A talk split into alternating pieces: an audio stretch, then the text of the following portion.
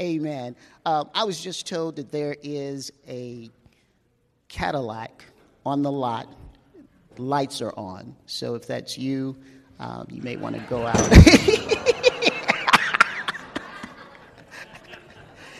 right. That's what I get. That's what I get. Praise God. So um, this was going to be my debut, but I think I'm going to back off right now. We just lift our hearts to the Lord. Father, we just thank you so much for your love and your grace and your mercy this morning. We thank you for your presence in this place. We thank you, God, that chains are broken and burdens are lifted. We thank you for peace, and we pray that your word would enter our heart and bear fruit in our lives. Bless the pastor and give him strength in Jesus' name. Amen. Thank you, Clausen. Thank you. So um, today, guys, before we before we dismiss, today is Life Group Sunday. Life Group Sunday. So we're going to give you an opportunity to uh, come up and sign up for life groups right at the end of service. We're going to have our life group leaders uh, come across the front here, and they'll give you a quick word, like one sentence, two sentences about their life group, and then they're going to um, you'll have an opportunity to sign up in the lobby. So I'm going to try to to be brief today, um, so that we'll have an opportunity to do that. But don't hold me to that because that usually means I tack on an extra 15 or 20 minutes. I hope that's okay. Um, so we're going through the book of James, and you remember in the first chapter. Uh, James was Jesus' little brother, and he wrote the book of James. It was a letter that circulated to all the Christians out uh, throughout the Roman Empire outside of Jerusalem. James was a pastor in Jerusalem, and he was writing this letter, and he was basically telling the folks all around, Christians all around the Roman Empire, this is how you walk it out. This is how you run to win. This is how you put your faith into action. And in the first chapter, if you recall, James uh, was telling us how to overcome temptations and trials. In the second chapter, uh, Jason Fry preached that sermon a couple weeks ago, which was awesome. It was about getting out of your comfort zone and living a life on mission. Uh, last week, we talked about the power of words. And today, James chapter 4 is all about conflict. It's about conflict and battles and wars and disagreements and arguments and squabbles. It's about conflict. Um, and James gives in this chapter today, he gives a diagnosis, he gives a prognosis, and he gives a treatment for the conflict in our lives. Um, let, me, let me start today with a question for you, and just to grab your attention, okay? When is the last time, just you don't have to say it, just think about it. When's the last time you got into an argument with someone? Some of you are thinking it was on the way to church today, right? I see I Don Moses, is that what you were just thinking? No. Um, uh, it's hard to get the kids to church on time. And sometimes that can cause an argument, right? We, when, when, if Rebecca and I are ever in an argument on the way to church, we pull up in the parking lot and we go, okay, truce, we're going to pull a truce right now. We're going to worship for two hours, and we'll come pick this up, right, at the afterwards. And I'm going to think of some good things to say while I'm at church to win this argument. Um, some of you are saying, you know what, I don't really get into arguments. I don't have conflict in my life. You may just be a conflict avoider. So there's actually conflict going on. It just never comes out. So I would ask you, how long has it been since you have had any conflict? because conflict is pervasive. It's not the, it's not the exception to the norm, it's the norm. Peace is the exception to the norm.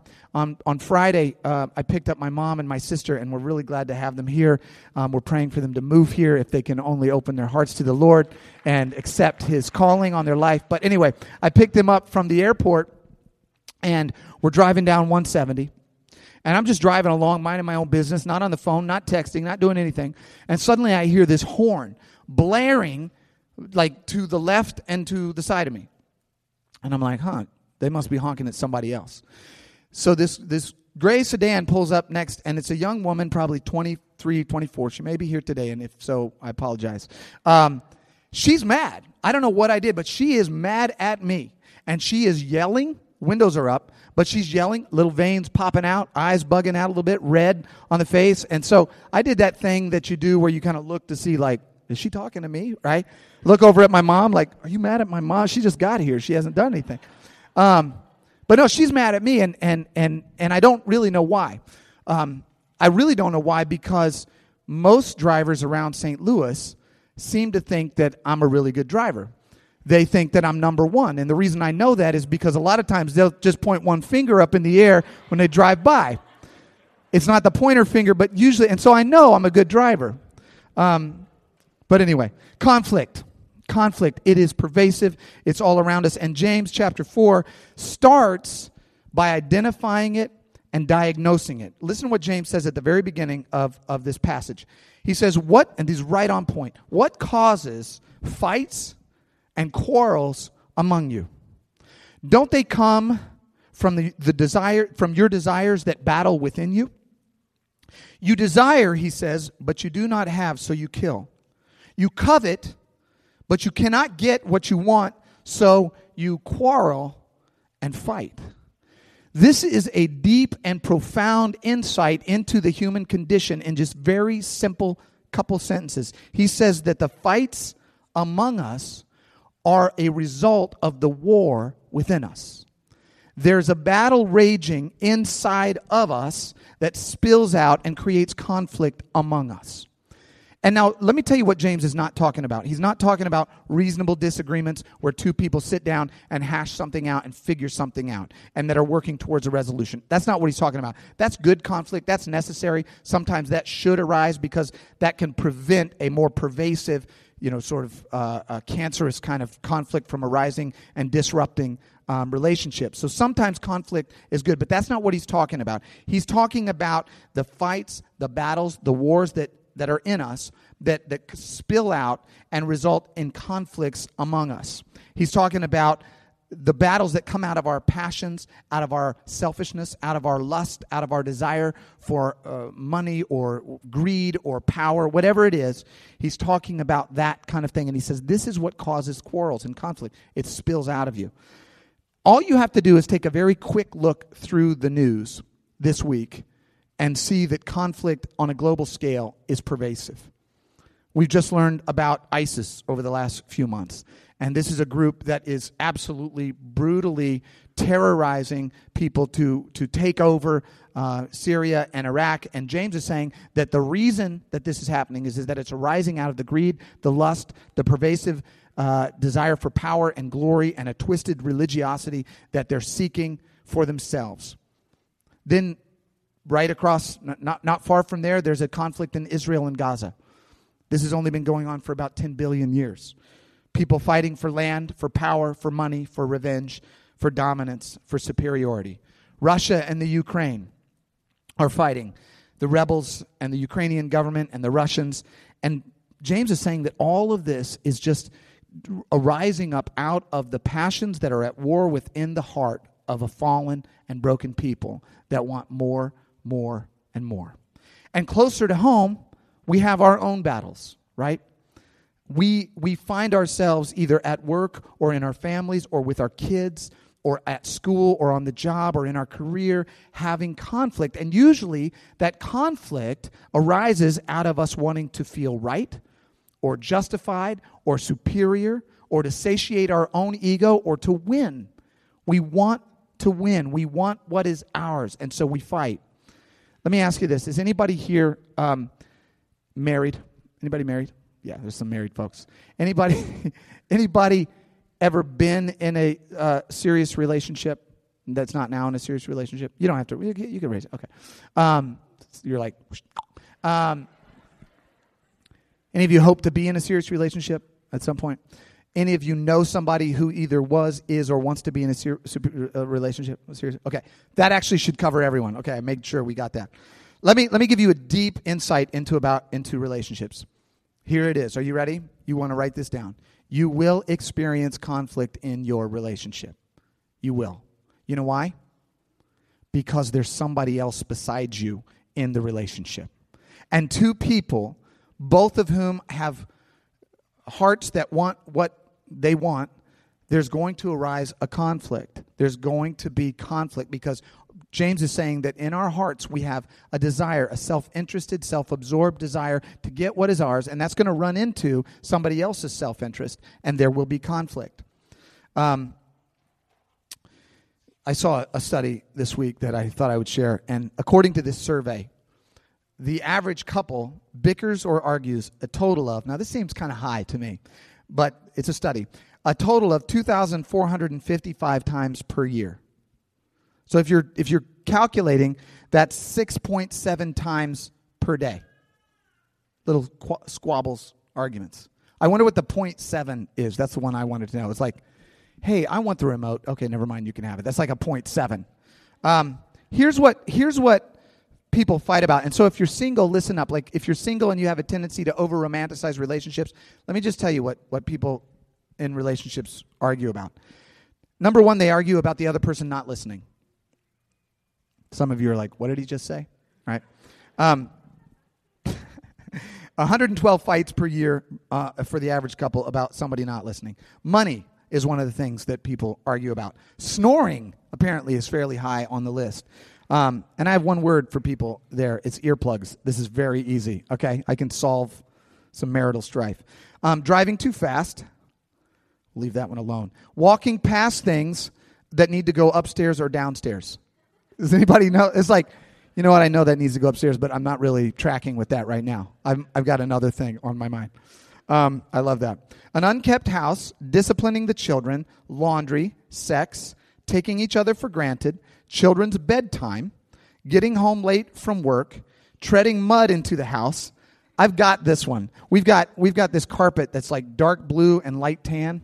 And so all you have to do is like just walk on the dark blue parts when you come into the house. That's how I do that. And that's worked really well. Um, um, not closing cupboard doors. I don't think that's fair because sometimes you need to get something else out of the cupboard or you might later that afternoon. So shouldn't have to close the cupboard doors all the time. I mean, come on. Um, not answering your phone is a big one. And um, not answering your phone is a, is a, is a big one for people. Um, failing to say, failing to say please, thank you, and not saying I love you. These are all things that couples fight about. They just do. They fight about this stuff. Um, this may come as a shock to some of you, but Rebecca and I occasionally disagree about something. It's crazy, but we actually sometimes disagree. What may not come as a shock to you is that I'm 100% convinced that I'm right about 100% of the time when we start the argument. At the beginning of the argument, I'm convinced, right? Then we start to move into the argument, into the disagreement. I start to see a couple little holes in my reasoning, maybe a little logical flaw here or there, nothing big, just little things. And then I start to realize that, wait, her perspective has merit. And then my 100% starts to dwindle down. Now it's 40, now it's 30, now it's about 15%. But I tell you, I am going to hold on to that 15% come hell or high water. That part I'm right about, right? I'm not wrong about that. In fact, it's funny because we'll be in an argument and I'll start thinking of the counter arguments that she could make that would defeat my argument. And I'm just hoping that she doesn't think of those because then she's going to win the argument. And by this time, I'm not working to resolve the conflict. I'm arguing to win. I'm arguing. Sometimes it's just an argument of attrition. I just like, you know what? I'm just going to outlast her, right? I've got all day. I'm just going to, I'm going to go for this. But that's what James is talking about. He's, he's saying that we're allowing the internal battle to justify ourselves, to justify our own actions, our own words, our own deeds. We're letting that battle spill out into an external confrontation with people that we love. He said we're letting the war within become the war without. And one of the most revealing stories in Scripture about this issue is when Jesus, right before he died, it's a Thursday evening. He's having Passover dinner with the peop- the 12 people that are closest to him. And he's sitting down with them. And this is these are these guys owe him everything. They've suffered with him, they've seen miracles with him, but because of him, he, he's transported their lives from just mere survival to being some of the most important and influential people in the history of the universe. The, the movement that they're about to bring in is going to radically change the trajectory of the universe forever. These are the guys that he's got around him. And he sits down with them and he knows that he's going to die in one day. The next day, he's going to die. And so he sits down with them and he begins to pour out his heart to them. And this is the beautiful passage in Luke where he, he says to them, He says, I've eagerly desired to eat this Passover with you before I suffer. And then he takes bread and he, and, and he breaks it and he, and, and he gave thanks and broke it and gave it to them, saying, This is my body that's given for you. Do this in remembrance of me. And then after supper, he took the cup, saying, This cup is the new covenant in my blood, which is poured out for you. So he's having this beautiful, intimate, emotional conversation with them and he's telling them that I'm about to suffer and I'm about to die and have my body broken I'm about to spill my blood and I'm going to and I'm going to be stepping out into what I'm called to do. And he's vulnerable and he's maybe he's a man too remember? So he's he's there's fear there's anxiety and he's probably trying to keep his voice from trembling and and and keep you know the tears from flowing and he's sharing this pouring this out to the guys that he trusts the most. And what do they do? Do they embrace him? Do they put their arms around him and say, hey, you know, it's going to be all right. We're with you. How do they respond? Verse 24 says, here's how they respond A dispute arose among them as to which of them was considered to be the greatest. So he's pouring everything out for them, the most intimate moment in their relationship. And, and when he turns away, they look at each other and go, You know, um, I wonder if I'm going to be number one in this guy's kingdom. Because they are like us. That's the nature of being a human. James is pointing out the obvious. We are mainly interested in ourselves. That's just the nature of being a human being. That's just who we are. In fact, I remember my mom used to say, Don't worry about what people think about you because they're probably not thinking about you. They're thinking about themselves. Our wants, our dreams, our desires, that's what drives us. And that's what leads us to the conflicts in our lives. At the root of every conflict is one or both parties seeking to fulfill their own selfish desire. So that's the diagnosis. James says this is who we are. We are inherently self absorbed and selfish. That's and, and, that, and by the way, that's what I love about the Christian faith. It is not Pollyanna, it is raw, and it just says, look, this is who you are, and you already know this about yourself, right? This is who we are. This is what it means to be a person. So, what is the prognosis? What, what happens if this goes untreated, if we continue along this path? What does that do to our relationship with God? Verse 4, James says, You adulterous people, don't you know that friendship with the world means enmity with God? strife with God, conflict with God. Therefore, anyone who chooses to be a friend of the world becomes an enemy of God. These are heavy words. These are powerful words where he is saying whatever when he says the world, he's not talking about the physical world. He's talking about anything that preoccupies your heart, mind, or soul and draws you away from God. That's the world. And if you're preoccupied with money, power, sex, lust, hate, career, whatever it is, it doesn't it's not doesn't have to even be an inherently you can be preoccupied with church and, and, and in place of God or your family or whatever. And he says, whatever that is, that puts you in conflict with God. He says, in effect, he says, you adulterous people. He means, basically, in effect, he's saying your, your, your heart is cheating on God because he is primary. And when you now have something else in that spot, this is adultery. And Jesus' disciples, in effect, were saying that to him around that table as he's pouring himself out to them and saying, I'm going to sacrifice, I'm going to suffer for you, they turned and they said, really what they were saying is, we're more interested. The, the part of our heart that was reserved for you is actually we're moving you out and we're moving ourselves in because we want to know that we're going to be the greatest. We're concerned with our status, with our power, with our position. And I want to tell you, most of the time as a pastor, most of the time, my motivation, my goal, my hope as a pastor is to preach the gospel in a way that empowers people, that brings strength into their life, that transforms them, that, that brings them into a redemptive, whole, and you know, integral relationship with God. That's my goal most of the time. But some of the time, some of the time, that godly desire is replaced with the worldly desire to just have a cool big church, to be you know, looked at by my peers and have other people go, man, that guy is rocking. That church is awesome. Sometimes, and that's an earthly desire. The goal, the end goal, the end result may be the same, but the but but James is talking about our motivation.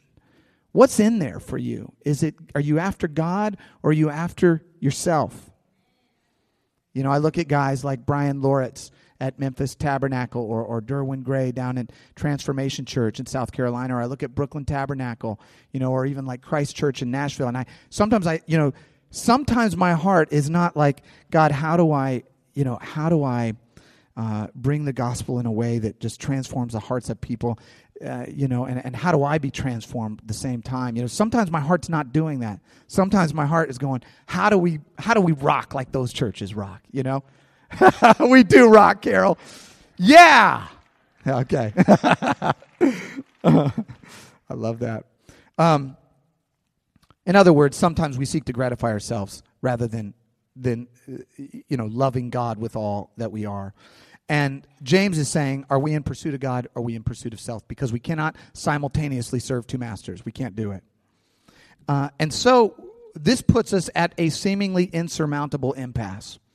Because we know, you know, and I know that deep down in our hearts, we are not going to maintain this sort of beatific, glorious, transcendent, pure hearted state where all we're concerned about is God.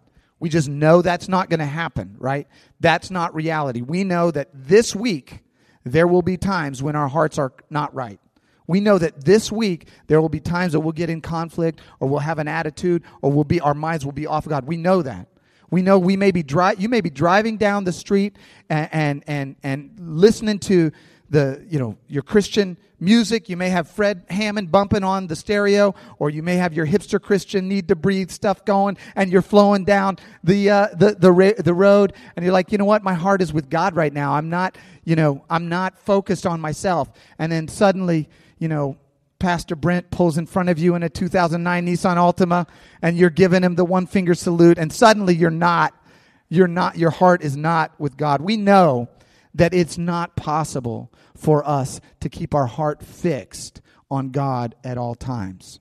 So how do we get over this impasse? How do we fix this? Is there five steps? Is there some mantra, some meditation that we can do that will keep us on track?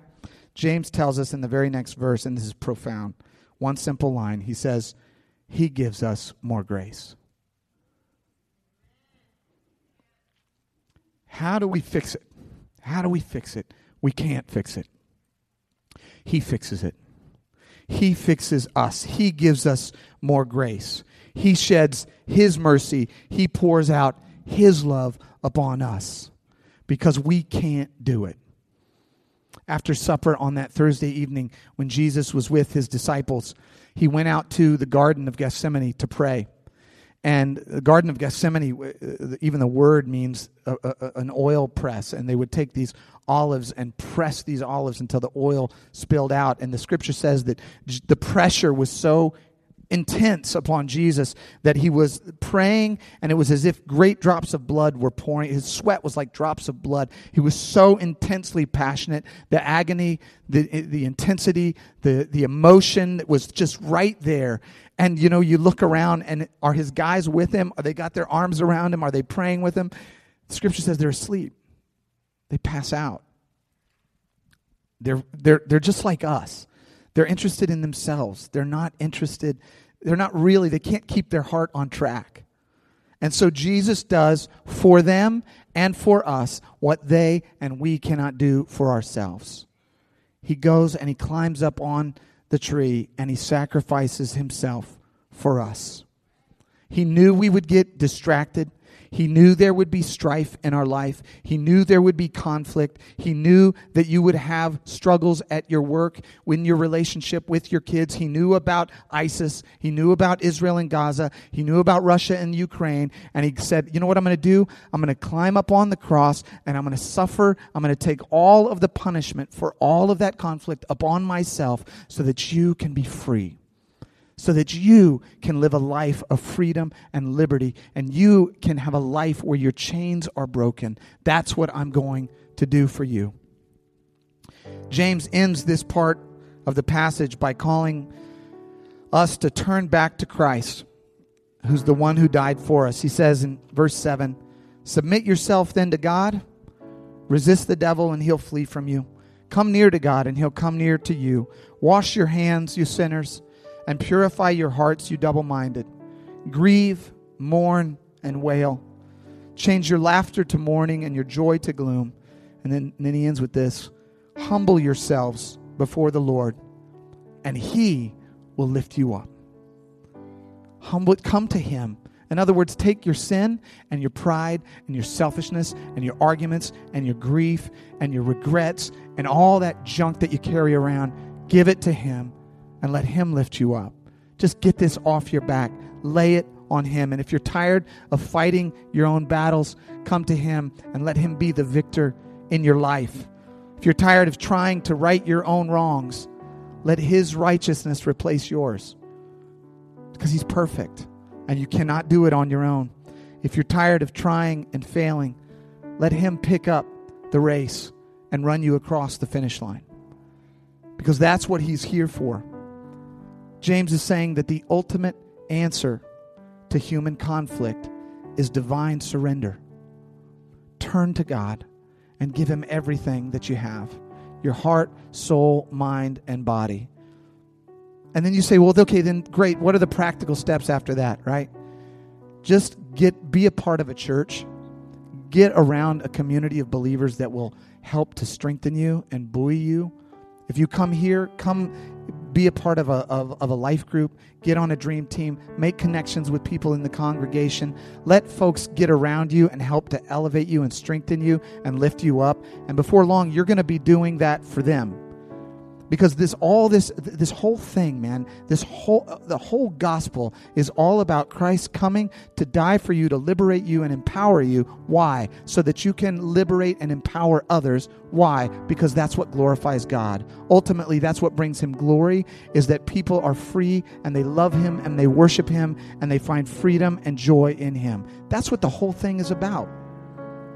And so i want to invite you today if you are not a believer and you're kind of like on the fence and you're thinking, hmm, this is interesting. I want to invite you today to cross that line and become a person who lets God work in your life in profound and meaningful ways.